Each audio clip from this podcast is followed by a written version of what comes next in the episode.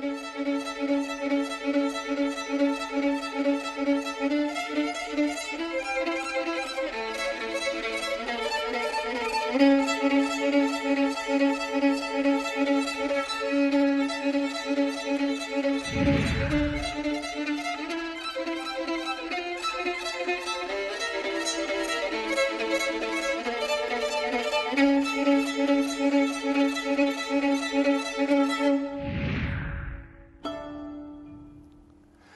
Здравейте, вие сте с История БГ. С отдалечаване от драматичните събития през първата половина на 20 век, като че ли е по-уместно днес да говорим за Световната война от 1914-1945 година, имайки предвид, разбира се, причинно-следствените връзки, които ги обединяват. Но за нас този безкрайен низ от войни, бунтове и метежи започва още в 1912. Българи, отвъд Рила и Родопите, нашите братя по кръв и по вяра, не бяха честити и до днес, 35 години след нашето освобождение, да се здобият с носен човешки живот. Хуманитарните християнски чувства, свещеният дълг да се помага на братя, когато ги застрашава изтребление, честа и достоинството на България ми наложиха повелителния дълг да повикам под знамената подготвените за отбрана на Отечеството синове. Нашето дело е право велико и свято. Със смирено опование в закрилата и помощта на Всевишния, възвестявам на българския народ, че войната за човешки права на християните в Турция е обявена. Повелявам на храбрата българска армия да навлезе в турските предели. Редом и на едно с нас ще воюват против общия неприятел за същата цел войските на сдружените с България балкански държави – Сърбия, Гърция и Черна гора. Фердинанд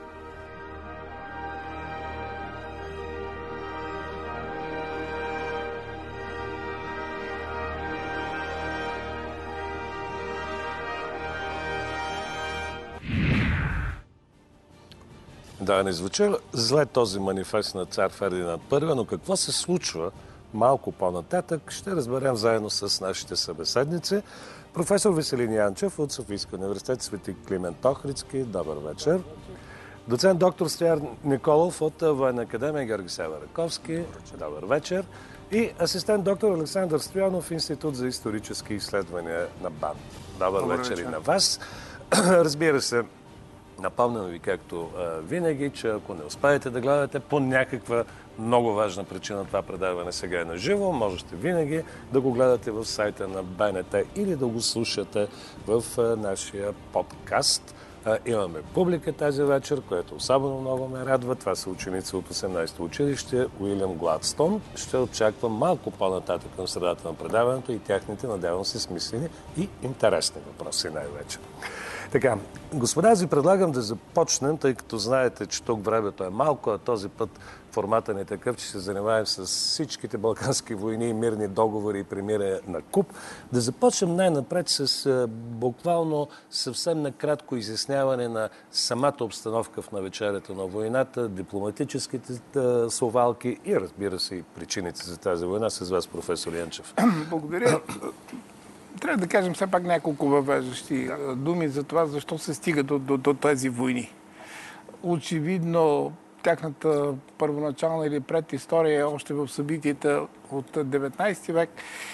Руско-турската война, договореностите, търсене на един баланс, който да удовлетвори едновременно и балканските народи, и великите сили. Той изглежда постигнат и наистина 35 години Балканите както казва западните дипломати, като цяло са сложени под похлопак. Целта е там да не се случва нищо.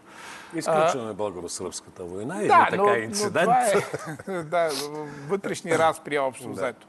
Но а, през 20 век нещата се променят а, корено. А, те са свързани с а, радикални промени както с промените в Османската империя, където се прави една революция, която иска да промени въобще статута и бъдещето на империята, която е свързана и с претенции към това, което са изгубили до момента в крайна сметка. Младотурската, Младотурската революция и не, не, невъзможността Османската империя да предложи альтернатива за населението, което населява.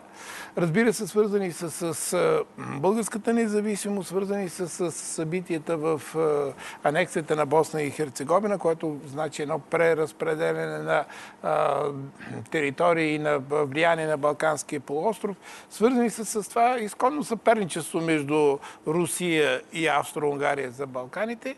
И на това обаче, което вие споменахте, че нали, започват събитията от 12-та година, те фактически започват в 11-та година, когато Реално. Италия иска да присъедини ни територии от Африка, принадлежащи на Османската империя и това е, отключва събитията. Защо? Затова, защото първо се оказва, че нито една от великите сили не подкрепя Османската империя. По принцип, до този момент се редуват. Нали, ако са германците, след това англичаните или ако са централните сили, Антантата подкрепа Османската империя. Изведнъж става ясно, че Османската империя се оказва изолирана, неподкрепена от а, никого. Оказва се, че тя е заета в една война, която очевидно ще изтощи нейните ресурси и възможности и чисто военни далеч от Балканите. Всичко това така подбужда балканските държави да потърсят бързо и радикално решение на тези проблеми, които остават нерешени през а, десетилетията. И които под една или друга форма и предишните години са обсъждани пътища, начини и средства за евентуално общо действие срещу Османската империя, защото всяка една от балканските държави има какво да търси или поне е убедена, да. да, че трябва да вземе нещо от наследството на Османската империя. Доцент Николов, ако все още оставим така на външно-политическа тема, а, вече оформилите се съюзи, доцент Янчев спомена Антантата и централните сили, могат ли те реално и въобще имат ли желание да се намесят в този назряващ, оформящ се конфликт на Балканите или по-скоро предпочитат да стоят отстрани за сега? Трябва да отбележим, че България първоначално всъщност се ориентира към един съюз с Руската империя. Но Русия подсказва, акушира за първия период реално в създаването на системата на Балканския съюз, насочва българската дипломация към Сърбия. И не трябва да забравяме, че руският посланник в Белград, Николай Хартвик, изиграва голяма роля при оформянето на Българо-Сръбския съюз, като за съжаление неговата просръбска позиция дава своето отражение поради голямото влияние, което той има върху руския император. Тя се проличава и в по-нататъчното развитие на събитието. Впрочем, руския император се явява гарант на а, така наречената спорна зона. Нали? Той е арбитър, по-скоро, арбитър. И а, на практика Русия все още не е готова след поражението от руско-японската война, поредна модернизация, която така и не успява да завърши. И тя вижда в така изградения Балкански съюз една своя бъдеща опора за бойните и действия тук на Балканите, вековната руска мечта за завладяване на проливите, подкрепена с за нея по-второстепенни балкански сили християнски, които в хода на евентуално назряващата Първа световна война се включат като по-малки съюзници да. на Антантата. А, доктор Стенов, в българската политика до този момент обаче има и мнения, примерно Станголов един от поддръжници на тази идея, че би, би могло чрез добросъседски отношения с Османската империя да се въздейства така, че положението на нашите сънародници в Македония, примерно или в Тракия, да, да се оправи някакси. Има и тази тенденция. По принцип през 19 век я има, но мисля, че след Илинеско-Преображенското възстание Всичко е, вече... Е, да. а, сега, факт е, че България мисля, че до 1904 година все още няма предвиден адекватен план за водене на война с Османската империя. Едва след Илинеското възстание те започват да се разработват вече сериозно. И ние още сме и зависими, така да се е, каже. Така е, но това не пречи и на, да. нали, на гърците, примерно, когато избухва възстанието в Крит с риск за своята независимост, веднага да обявят война в подкрепа на своите събратия, нещо, което ние поред причини не правим през 1903 година. Но вече след 1904 година мисля, че а, реално погледното за всички в България е ясно, че по мирен път македонския въпрос вече не може да бъде решен и че всички средства за някакво нормално културно влияние на Османската империя. А, приключва да не говорим, че след 1908 това, което професор Янчев спомена, младотурската революция и новата политическа клика, която е начало на Османската империя, а, се стреми да създаде нещо, което те буквално е османска нация.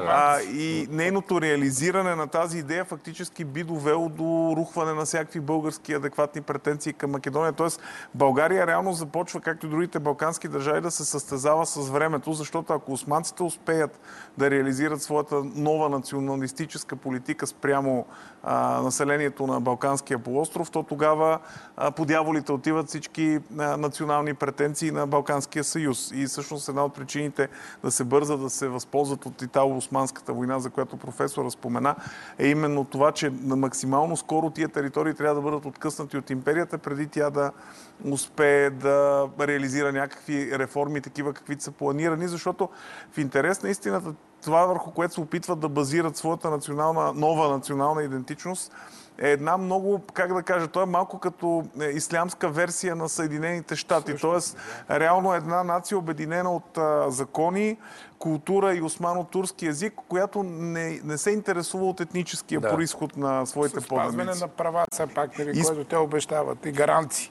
Именно. Спрямо, спрямо арменското младсенство някак се не се получава. Това знаем. е така. Този но, жесток но може би и до някаква степен и провала на османците в Балканските войни има отражение върху арменския въпрос, защото а, една по-друга, по-спокойна обстановка на, на тяхно по, как да кажа, мирно прокарване на тази политика, може би ще да даде други резултати. Добре, сега нека се насочим така или иначе войната избухва, да се насочим към началото на войната и първите големи победи на българската армия. Превземането на една съвременна голяма крепост след двудневен штурм се явява случай съвършенно неизвестен в историята на войните от последното столетие. Лозенградските силни позиции могат да бъдат превзети само след 6-месечна обсада и то от пруси. Това е една мистерия. Това бе една човешка вълна, един прилив на мъжество, една буря от хора, ураганът от стомана, олово и огън, който сломи турската съпротива при Лозенград. Това бяха гърдите на българския войник. След четвърт час електрическият ток на националния ентусиазъм прониза цяла София. Тълпата задръсти улиците. Тръгна факелно шествие. Младежите стреляха във въздуха с револверите си и пееха «Марш, марш! Лозенград е наш!» Така, доцент Николов, както видяхме, чуждите наблюдатели и кореспонденти, които са тук, действително са изумени. Изумени са, защото една все пак млада държава, а, неукрепнала още, очевидно не напълно модерно въоръжена, нито облечена, постига на фронта обаче чудеса. Как се обяснява това? Само с ентусиазма на... Не. Категорично не. А, трябва да отбележим, че тези 35 години, за които цар Фердинанд говори, мирновремени 35 години, много дълновидно са използвани за наистина едно мирновременно развитие на българската армия, както се развива и българската държавност. Два закона са прияти за въоръжените сили, съответно въведена е дивизионната организация, създадени са три военно-инспекционни области, които в случай на война би следвало да прераснат в три армии състава на действащата армия. Изготвени са, както и доктор Александър Стоянов отбеляза, планове вече за настъпателни бойни действия в началото на 20 век, които непрекъснато трябва да отбележиме са доработвани и допълвани именно благодарение на една рекогносцировка в района на Странджа Сакар се установява, че има опция да се настъпва с крупни войскови части там и това всъщност е една от големите предпоставки за нашата победа Това също се изненада за турците. Те не са го очаквали, Турското главно там... командване изобщо не е очаквало, че там може да се настъпи с части по-голяма от дивизии. На практика трета армия, която действа в отстъп на два прехода зад кавалерийската дивизия, се явява една стратегическа изненада и тя реално изнася основната тежест на Лозенградското срещно сражение, подпомогната, разбира се, и от десния фланг на първа армия. Професор Янчев, успоредно с това, разбира се, започват и настъпления и в други направления, като така, от военна гледна точка най-слабо сме представени в Македония. Как се обяснява, или как се обяснявали тогава политиците този парадокс при, при положение, че Македония е един от символите на тази война? Е мантра, която се повтаря непрекъснато. Разминаването между военните и политически цели на войната. Тъй като политическите цели фактически освобождаването на Македония, нали, това са десетилетната мечта и не само мечта, но и желание на всички българи но когато се подписват военните спогодби към договорите, всъщност договора с Сърбия се оказва, че само една дивизия българска седмарилска дивизия, съсредоточена там Кюстендил Дупница, да, и по сръбско командване, ще се сражава нали, в Македония. Очевидно е целта и тя бързо да стигне до Солон. Сега, тук отговорността наистина е на щаба на българската армия, на военното командване, което договаря тези условия. Трябва да кажем пред скоби да изведем, че политиците нямат отношение към, към сключването на този аспект нали, на военното да. договаряне. Упреците след това са огромни, само че става въпрос за следното. Нали? Какво би се случило, ако ние съсредоточим цялата си армия в Македония и оставим една огромна територия, достъпна, с изградена инфраструктура, как ще се развие войната? Значи, очевидно, Тракийският театър е основен. Няма да. как да, да се постигне стратегическа победа над Османската империя, ако тя не бъде бита на Тракийския фронт.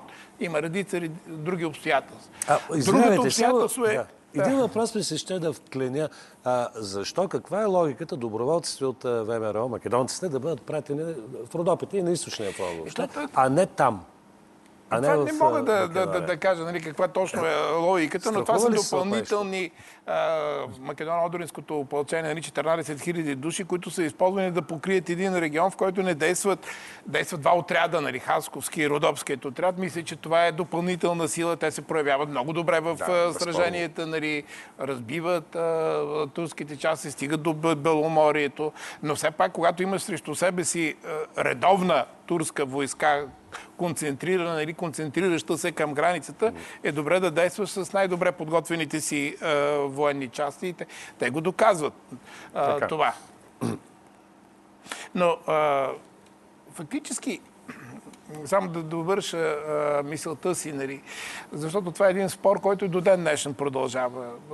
Грешките на военното командване, грешките на, на, на, на политиците, напоследък четох разни дипломатически документи от това време, включително нали, докладите на, на, на, на, на нашия посланник, дипломатически представител тогава в Белград Тошев, който съветва да се направи някакво общо командване. От самото начало Сърбия да изпрати военни части на Тракийския фронт и да се бият заедно. Те такива пращат после по... при... Втората част да. се получава. Да. Гешев, Гешев, когато нали, го обвиняват за, за тези грешки, казва много добре, бихме могли нали, да съставим една обща армия, но как ще, ще да се бие тази армия, съставена от гърци, сърби, черногорци, нали, и въобще как ще, ще да се осъществява командването на тази армия и доколко тя ще бъде ефективна.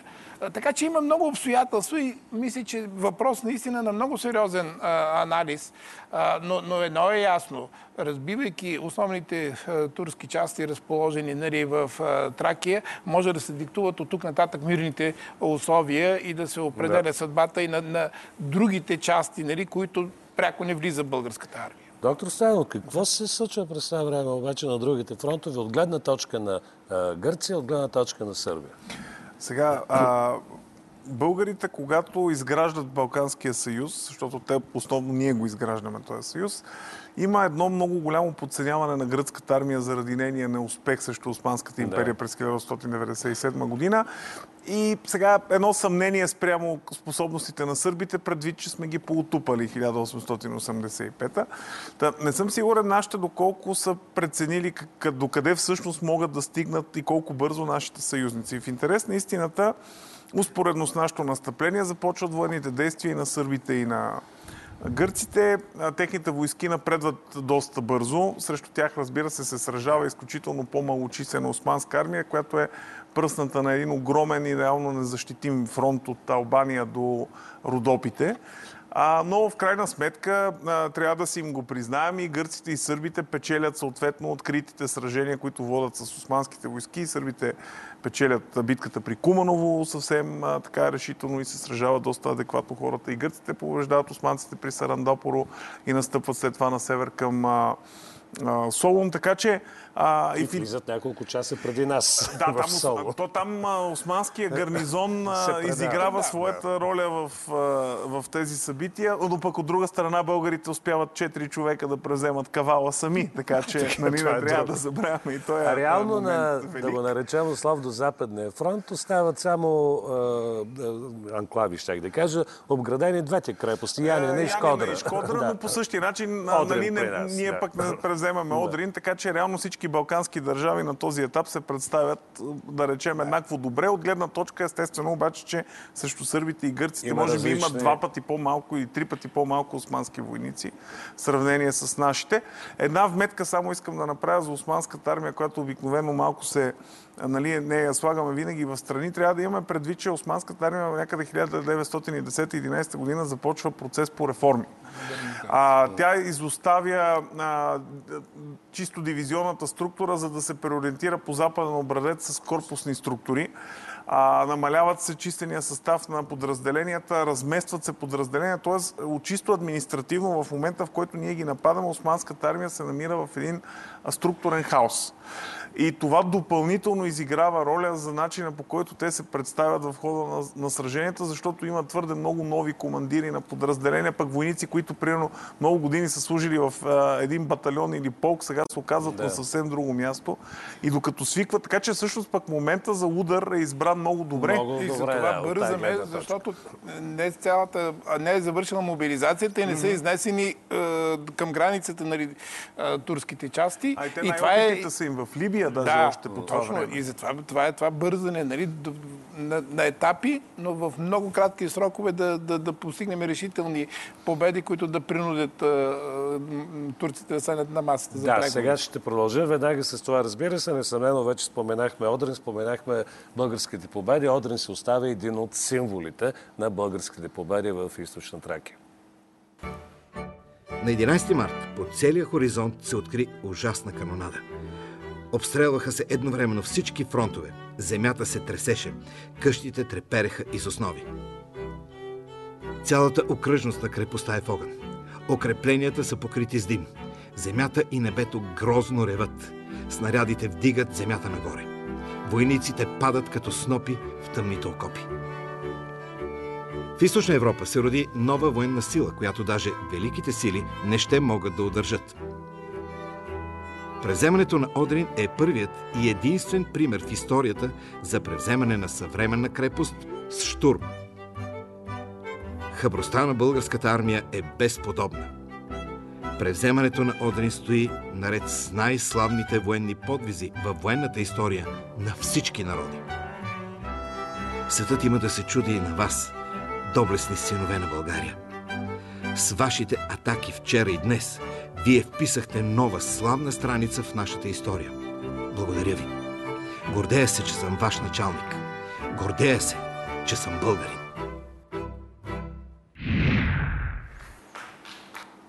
Сега, ние сме правили а, детални предавания и за Балканската война, между съюзническата, за отдални битки, така че професор Янчев сега няма да влизаме в детайлите. По-скоро, тъй като след малко преминаваме и към междусъюзническата, ще се опитаме да обобщим събитията, особено около Чаталджинското премирие, а вече а, сключването на Лондонския договор. Какви капани и какви уловки има заложени във всички тези много сложни политически, военно-политически ситуации? Това, с което може би трябва да запомним, че наистина да започнем, че Балканската война може би е първата светкавична война. Тя започва бързо и бързо приключва. Да. А, при това не може с всичките пропуски, грешки в командването, придвижването на войските и прочее, и прочее, и прочее, не може да не отбележим, че след няколко седмици българската армия се намира в предградията, едва ли не на, да, на Цариград. И, и а, османското командване е това, което търси а, примири.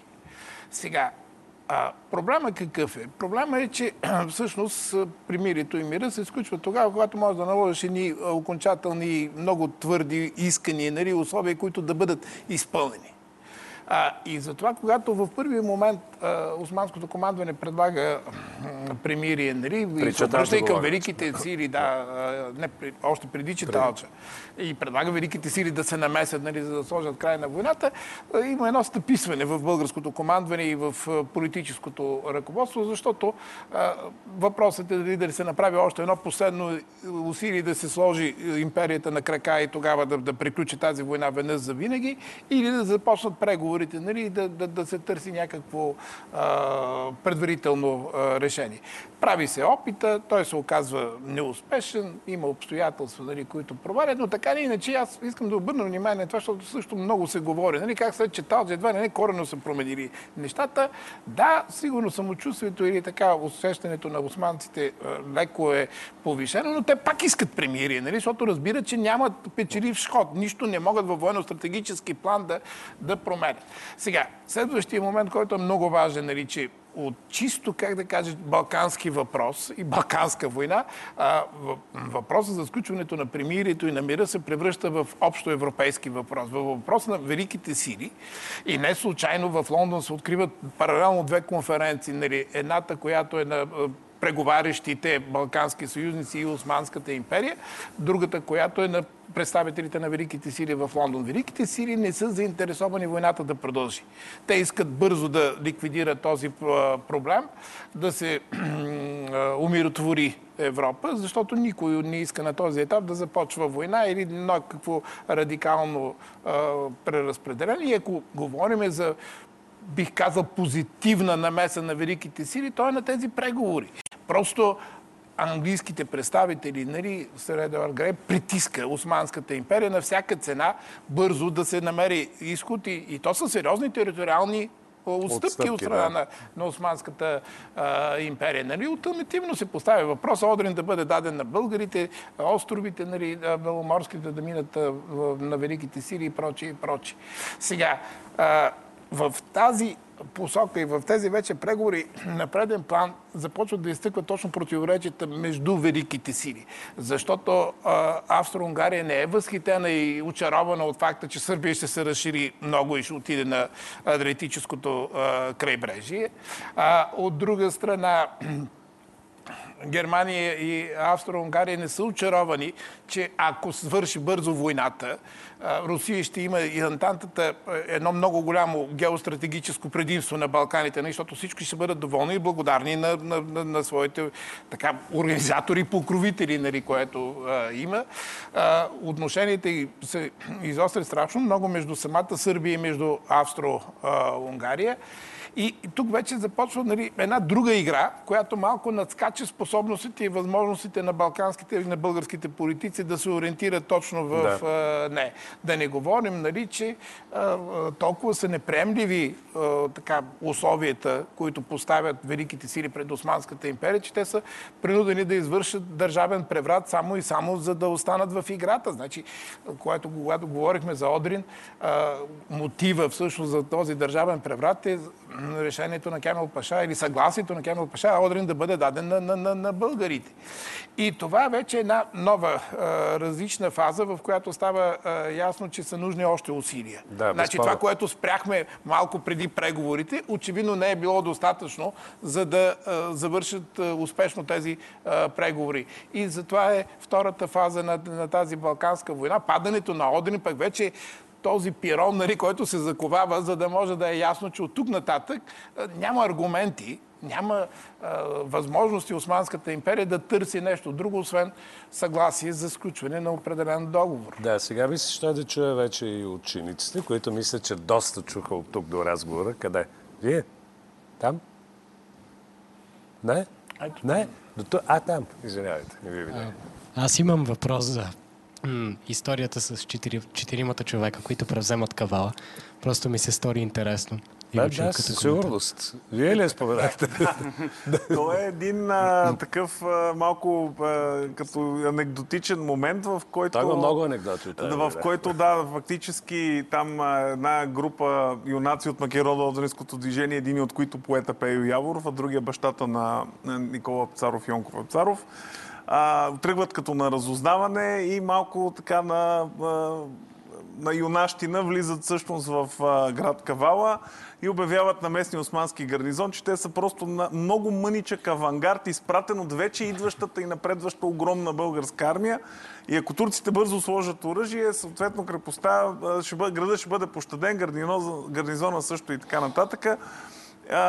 И всъщност захапват а, стравта и за късмет на четиримата, точно в този момент а, пристига и една рота допълнителни български войници, които са пратени да видят какво се случва напред разузнавателно. Те влизат в града и по този начин блъфа е изигран и а, Кавала капитулира без реално да има никакви сражения в града. Има което е... войните Да, има такива куриоз. парадокси Да. и куриози. А, а, а, доцент Николов, един въпрос, който получих и в фейсбук мрежата. Каква е, не сме споменали до сега нищо, каква е ролята на българския военноморски флот? Впрочем, тук може да споменем и за ролята и на гръцкия флот, която също е много важна в блокадата. Да. На практика нашия флот а, след обстрела, който се извършва на част от черноморските ни градове Варна, Каварна, Бургас а, от Османския флот започва едни активни действия и капитан втори ранг Добрев успява през нощта да поведе отряд от 4 миноносца, нощта на 7 срещу 8 ноември, успява да торпилира а, торпедоносеца Дръзки крайцера Хамидие и този турски натиск спрямо нашето крайбрежие е преустановен. Но трябва да отбележиме, че е, колегата Стоянов спомена за опасенията на нашето главно командване от качествата на гръцката пехота. Не така стои въпрос обаче с гръцкия флот.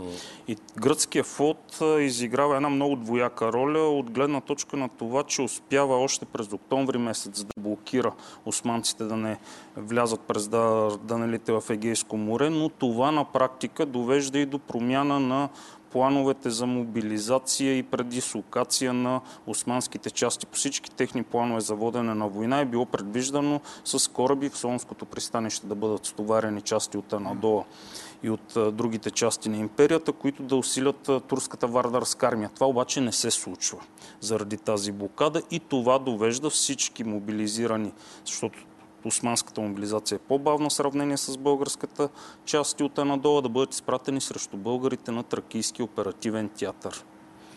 И нещо само да допълня, значи за, за флотата абсолютно е прав. Колегата а, има и една друга заслуга българската флота. Тя прекъсва пътищата за снабдяване на османската армия с а, въоръжение нали, по Дунава. През, И в, да, Румъния, през, през, а, Черно море. Констанца, Да, да, това е също важно и изиграва много съществена роля. Между другото, в този период а, вече се чуват и някои апетити от страна на Румъния, така или иначе споменахме, което започва да заявява все повече и повече интерес, смисъл да предявява претенции за някакви компенсации. Ами, много е важен и даже се Да оказва използваме нали, ключов. плавен преход А, към да, да, междусветовическата. а, а, ключово значение на, на румънската позиция. Факт е, че ние предлагаме, т.е. българската страна предлага предварително а, преговори и договорености за това какво би било ролята и отношението на Румъния при една евентуална война.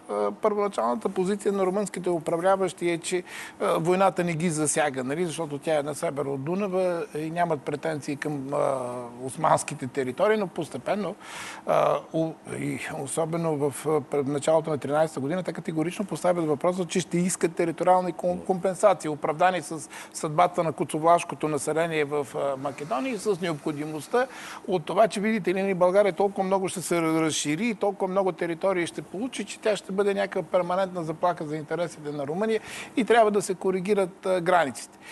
Това е една, ако не е изненада, то поне заварва българските политици неподготвени. Те се опитват по най-лесния или най-минимализиращия щети за България начин да, да отреагират на тази а, заплаха, обещавайки най-напред права на коцовласите, училища, църкви, църкви, след това съгласявайки се на известни промени малки в границата, нали, изравняване на границата. След това с, ще дадем Силистра. Нали, Гешел защо да, да, да. Но тук има нещо много важно, нали, което а, всъщност зад тази видима претенция очевидно. Нали, ясно е, че те се опитват да измъкнат някоя изгода.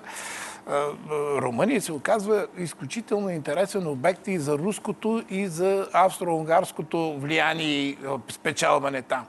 И се оказва, че и руснаците, и Австро-Унгарската империя и Виена подкрепят Румъния, защото би било много прекрасно нали, тя да тръгне да се разширява за сметка на България или да влезе в конфликт с а, България, което пък те се надяват, нали, че ще могат да повлияят върху нейната ориентация съюзническа за, за, за в бъдеще. Да.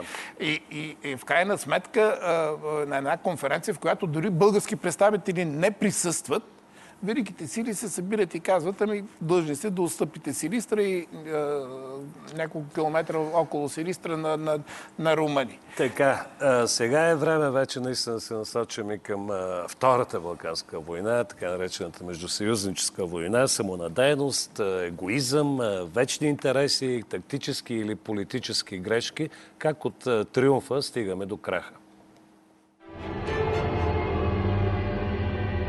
През 1912-1913 година България води две големи войни за обединение на българското племе в една държава. В съюз с сърби, гърци и черногорци турската съпротива беше сломена и мирният договор, подписан в Лондон през май 1913, даваше на съюзниците всички европейски територии на Турската империя, западно от линията Енос-Мизия. Но несъгласието между съюзниците за подялбата на освободените земи стана причина за нова война. Така срещу България застанаха въоръжените сили на Сърбия, Гърция, Черна гора, Румъния и Турция. Доктор Стоянов, ако си представим онзи момент след тези блестящи победи, но да не забравяме и след тези многобройни жертви, не само на фронта, но и на болести, всъщност повече хора, както по това време от войни, загиват от болести, отколкото от куршум. А, някак си гръбнака на българската армия, който е селски, гледа към земята си и очакват да се преберат. Нормално. И изведнъж се случва този ужас и изненада. Дори някои полкове, някои войници се разбунтуват, както знаем. Те се бунтуват да, още от Още пролетта. преди това, да, Да. точно така. Какво Ами- става? Ами, българите, а, а, уверени в победите си бързи срещу Османската империя, а, в генералитета се развива явно идеята, че ние бихме могли да направим една толкова бърза победа на западния си фланг срещу гърци и сърби, че след това да ги набием така категорично за две седмици, че после да си прехвърлим войските и на изток и да посрещнем и румънците и османците. Абе, аз си мисля, че тази мегаломания има и при гърците и в сърбите в Има този я- момент вече. Има я, но ние някак... е по-рано. И Но- по-рано. но Ние е. някак си вярваме, че можем да го направим едновременно С и двете. А, много е важно, според мен, да, да, да потвърдим обаче за зрителите едно нещо. Българите са наясно, че Румъния и Османската империя ще ни нападнат. Нали, не- Тук не може да се говори за някаква изненада. Въпросът е, че те се надяват, че този момент ще дойде малко по-късно, отколкото се случва. А и ние така категорично ще сме напредашили нашите комши в началото на Междусъюзническата война, че е ясно, че после ще, ще, ще приключим всичко съвсем бързо. Да не говорим, че от наша гледна точка смятаме, че Османската армия е тотално разгромена и тя всъщност едва ли може да е сериозен фактор. Пък за румънската армия, която не е пробвана в нито една война от руско-турската освободителна насетне, също не се очакват някакви Да, чудеса. Да, само да допълня. Става въпрос все пак, освен самоувереността, че договора с Османската империя е сключен под гаранцията на великите сили, нали? И се счита, че те няма да посмеят, както и с Румъния, че нещата са изчистени с предаването на, на, на Силистра. Да, може би за в бъдеще, но на този етап не разчитат. Има и нещо друго, което е за мен много важно. И сега пак се върнах тези дни към всички доклади, които пише генерал Савов, нали, помощник главнокомандващия, до, до, до правителството и до, до цар Фердинанд. Значи, изненадващо е това, че той е категоричен, че тази война не може да приключи по начина, по който е приключила, т.е. без Солон и без цяла Македония. Това е категорично. А трябва да кажем и нещо друго, че това не е само и позиция на, на военните. Една голяма част от българските дипломати също са убедени, че България трябва сега да реши всички свои проблеми в тая посока. И Ризов, и други нали, съветват и правителството, и цар Фердинанд да действат. Общественото мнение. Общественото мнение също е убедено, че войната не може да приключи без да сме взели цяла Македония. Опозиционните сили, опозиционните сили на 16 май се срещат с е, цар Фердинанд и категорично настояват за война. Тоест, един куп фактори се натрупват, нали, които за мен отговорността главно е на генерал Савов и на военното командване, нали, защото те влизат в ролята на политици, те дават срокове, те определят до кой до кога и как да се постъпи. Но, но, но, но има едно, как да кажа, опиянение от тези победи, едно надценяване на собствените сили. Тук съм абсолютно съгласен с колегите за липса на реалистична преценка за това какво можем и как не можем, при условие, че де-факто сръбската и гръцката армия са доста по-добре стоят, нали, не са водили никакви решителни сражения, не са прехвърлени от фронт на, на, на, на фронт. И все пак българската армия, която понася основният удар нали, в тази война. Безспорно. А, доцент Николов, ако погледнем от чисто а, военна гледна точка, защото нещата, разбира се, има два аспекта, политика и война, но в случая а, след а, първите атаки на 16-ти, когато ние започваме на практика военните действия, на следващия ден се получава заповед от правителството да се прекрати веднага. Тоест тази неразбория между какво става на фронта и какви заповеди се получават, това предполагам, че е било доста тежко. В тежко положение поставило всички. Особено тежко е положението на 7 пехотна рилска дивизия, която е в състава на 4-та армия. На практика издигаме бели знамена, пращаме парламентьори към бившите съюзници с идеята, че тези парламентьори ще бъдат прияти и войските ще се спрат на линията, която е към момента. На практика сърбите не признават статута на парламентьорите. Една част от тях дори директно са избивани, други са задържани в плен и сръбските части преминават в настъпление, докато нашите части са сложили пушките си на пирамиди и изчакват да видят какво ще случи прегазват буквално 13-ти пехотен а, рилски полк и за съжаление две от дружините на 26-ти пехотен пернишки полк също последват тази съдба. Така 7-та пехотна рилска дивизия а, на практика е с силно намалени бойни качества. Около 3000 души от нея попадат в само на 18-ти в плен и това сърбите веднага използват за една много активна пропаганда. В следващите дни а, устройват съобразен парад на победата. Тези пленени наши войници с влак от Скопия много бързо са превозени до сръбската столица Белград и там дефилират. След това са затворени в крепостта Калемегдан. Да. А, доктор Стоянов, получава се една ситуация, в която човек като вижда какво се случва направо, а, аз лично изтръпвам.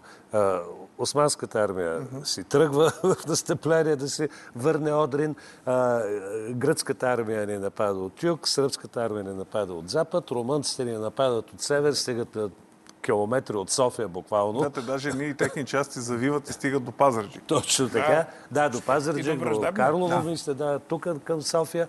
И в един момент аз тук виждам една чиста капитулация. Просто е, ума ми не може да побере как би реагирал един човек И то няма какво друго да се да. случи, когато воюваш с пет държави едновременно, които превъзхождат три към едно в всяко отношение. И току-що си дал най-много жертви. И си дал и най-много жертви. Армията ти е болна от холера.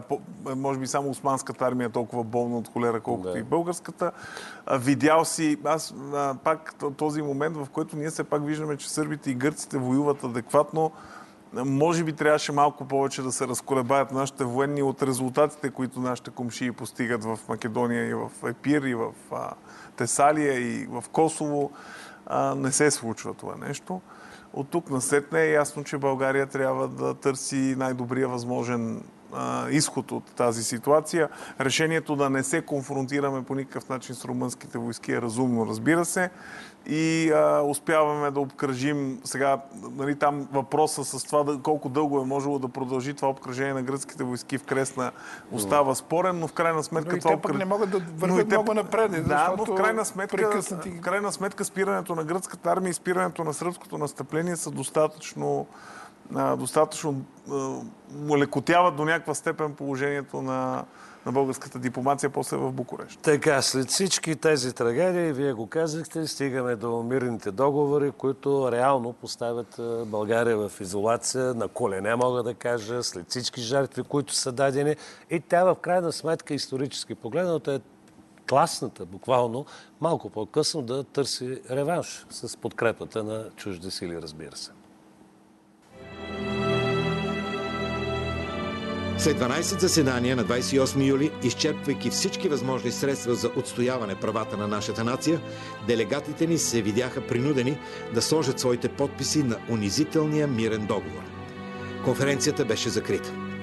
Топовните гърмежи в Букурещ, с които се оповести това събитие, бяха последните изстрели против голяма България.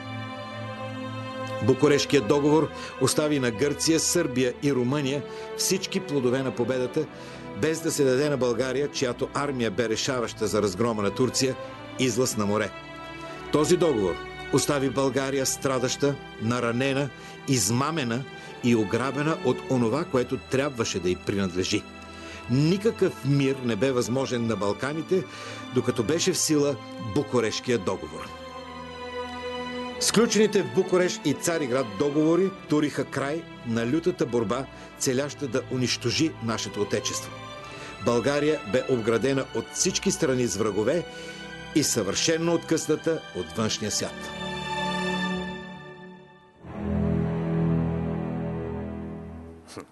Много точна оценка, професор Янчев, на сър Едуард Грей от Великобритания, но това не им попречи, разбира се, 18-та година тя допуснат същата грешка с Версайските споразумения, които сложиха уж края на Първата столна война и да отворят ада на Втората столна война реално.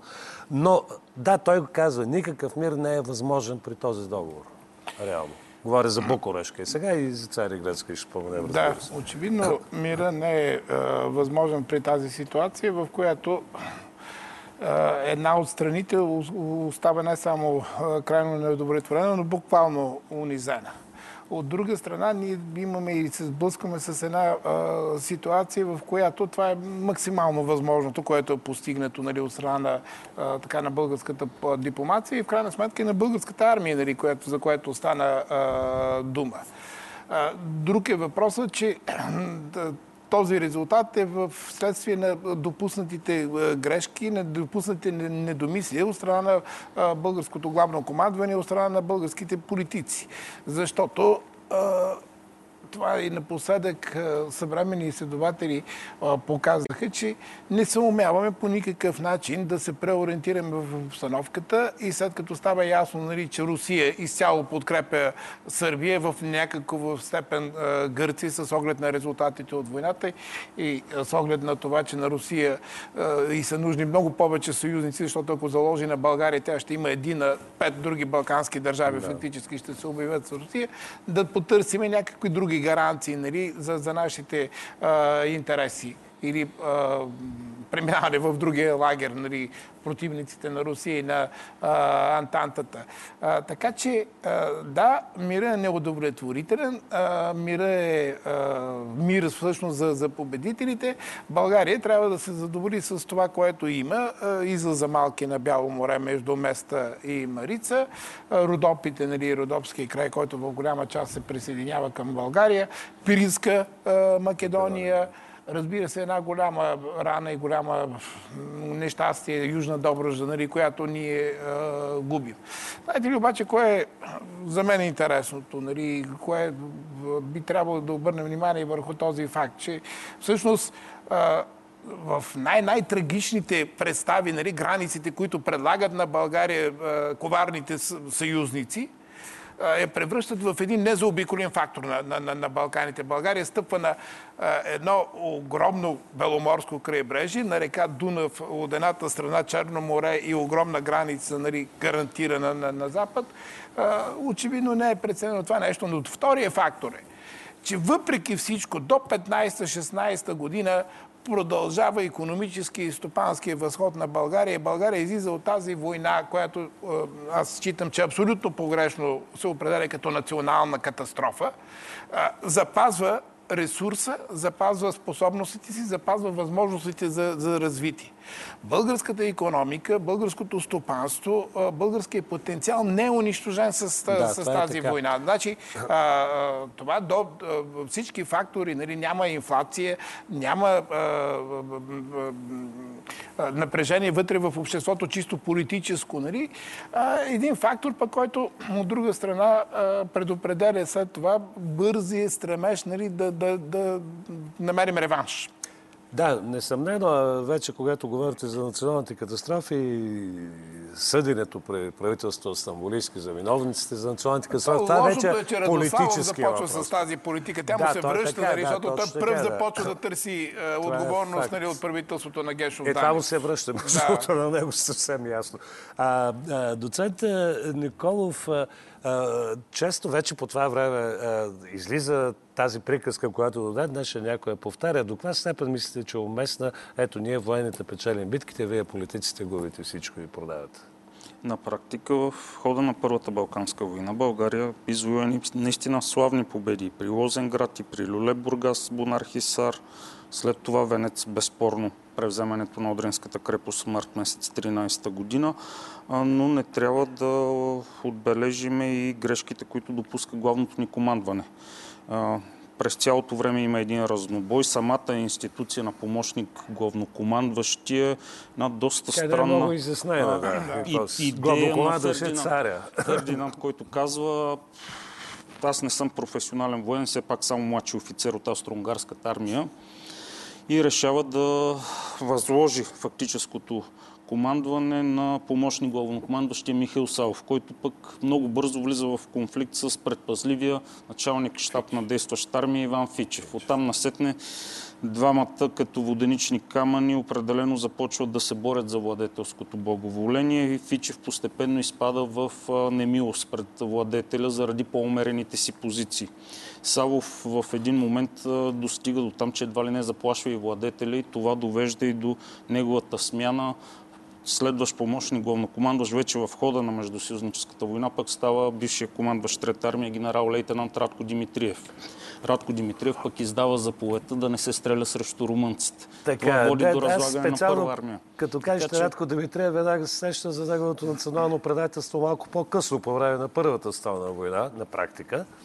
Но... Друга грешка за мен лично на нашето главно командване е в хода на Първата Балканска война започва да създава едни нови военновременни структури, като Одринска бригада, Серска, Драмска бригада, за да попълни чудовищните човешки загуби, няколко десетки хиляди убити и ранени и починали от болести. А на практика се извършва една мобилизация на населението от много присъединените земи. Тези хора нямат добро военно обучение. Тук, между прочим, трябва да вмъкнем един факт. Една от причините за успехите, предпоставките за успехите ни в хода на Първа Балканска война е много често се пропуска, но след Хюриета от 1908 година в Османската армия започват да служат и християните. Християните на Балканите сами разбирате, че при първия удобен момент дезертират и с оръжието си и отиват при своите еднопленни брати. Между другото, споменам, че има и мисулмани, български мисулмани, които участват на страната на българските войски да. и някои от тях се дават косите при Одрин, например. при битката при Одрин. При Одрин. А, много е важно също така да споменем, предвид и когато говорим за етническите младсенства и немалката роля на арменци. Арменци, които участват, които напълно съчувстват по разбираеми причини на българската кауза за това. Но, а, господа, отиваме към вашите едноминутни, минутни и половина максимум обобщения. Започваме с вас, доктор Стоянов. Ами, аз първо искам да се съглася с професор Янчев, че абсурдно е да разглеждаме резултата от тези войни по същия начин, по който разглеждаме резултата от Първата световна война. А, България в крайна сметка повече или по-малко сама си е виновна за това, което и се случва. И предвид това докъде стигат в нейните предели чуждите войски, всъщност ние се отърваваме наистина с така едни не лоши териториални придобивки, имайки предвид, че румънската армия можеше да окупира столицата ни, имайки предвид, че османската армия можеше да продължи и до Пловдив, ако нещата не бяха свършили овреме. а, всъщност излаза на две морета едновременно, които на практика затварят всякакъв економически достъп по суша от Азия към Европа, да, ни, да бъдем заобиколени по къвто и да било начин, е една добра възможност сега от тук нататък вече, за съжаление, стои въпроса българите по какъв начин могат или искат да се възползват от дори малките придобивки, които са получили. И всъщност трагедията по-скоро стои в този реваншизъм, който се насажда в нашето общество и който после ще ни изиграе толкова лоша шега през 1915 година, когато до някаква степен притиснати от обстоятелствата, но по-скоро притиснати от желанието за някаква национална мъст, а, ние ще изберем очевидно губещата страна в Първата световна война. Абсолютно сте прав. Впрочем, тук може би трябва да дължа едно обяснение към нашите зрители, които, слава Богу, знаят сайта на БНТ. Правили сме отделни предавания за проблема на бежанците, който е много сериозен проблем, както от Ракия, така и от Македония. Карнегевата анкета, която поставя много важни въпроси по отношение на безчинствата, както на едната, така и на другата страна. Но за това може да гледате в архив архива на БНТ. Вашето обобщение, доцент Николов? Може би голямата грешка на българската дипломация е, че се взема решение се влезе в Балканския съюз, но с цената на промяна в основната ни външно-политическа цел спрямо Македония. Отстъпваме от принципа за неделимост на Македония. И този компромис, който се прави, за да можем да привлечем Сърбия на своя страна, изиграва една много лоша шега, а както казва и самия Иван Евстратиев Гешов, по-късно при българо-гръцкия пък договор, така и не се стига до въпроса за евентуалното териториално разграничение. Това е другата тиктакаща бомба, заложена да. в основите на Балканския съюз и а, неотстъпчивостта ни наистина да стигне до някакъв разумен компромис може би опиянени от победите, довежда до там, че и Сърбия и Гърци постепенно се ориентират към един договор съюзен срещу своя съюзник България. Професор Янчев. Ами, аз бих искал да обърна фокуса в една друга посока. Тази война, поне първата Балканска война, е израз на идеализъм от страна на българите, на дълг наистина и на отговорност тази война е война в името както беше обявено и е обявено в манифеста, в освобождаването на тези брати, които отвъд Рила и Родопите остават под чужда власт. Една война, която е подготвена десетилетие от учители, от офицери, от цялото българско общество и това е уникална война, затова, защото, както всички е, съвременници отбелязват, война, на която хората отиват като на сватба, а не на война, не знаеки е, какво ги чака, но убедени, че трябва да, да, да свършат и да изпълнят дълга си. А, това е а, е, безпредседентен наистина случай в новата а, обща история, в българската история. И а, искам да, да кажа следното. Ние дължим своето уважение и своята почет към тези хора, които отидаха да се бият и оставиха костите си.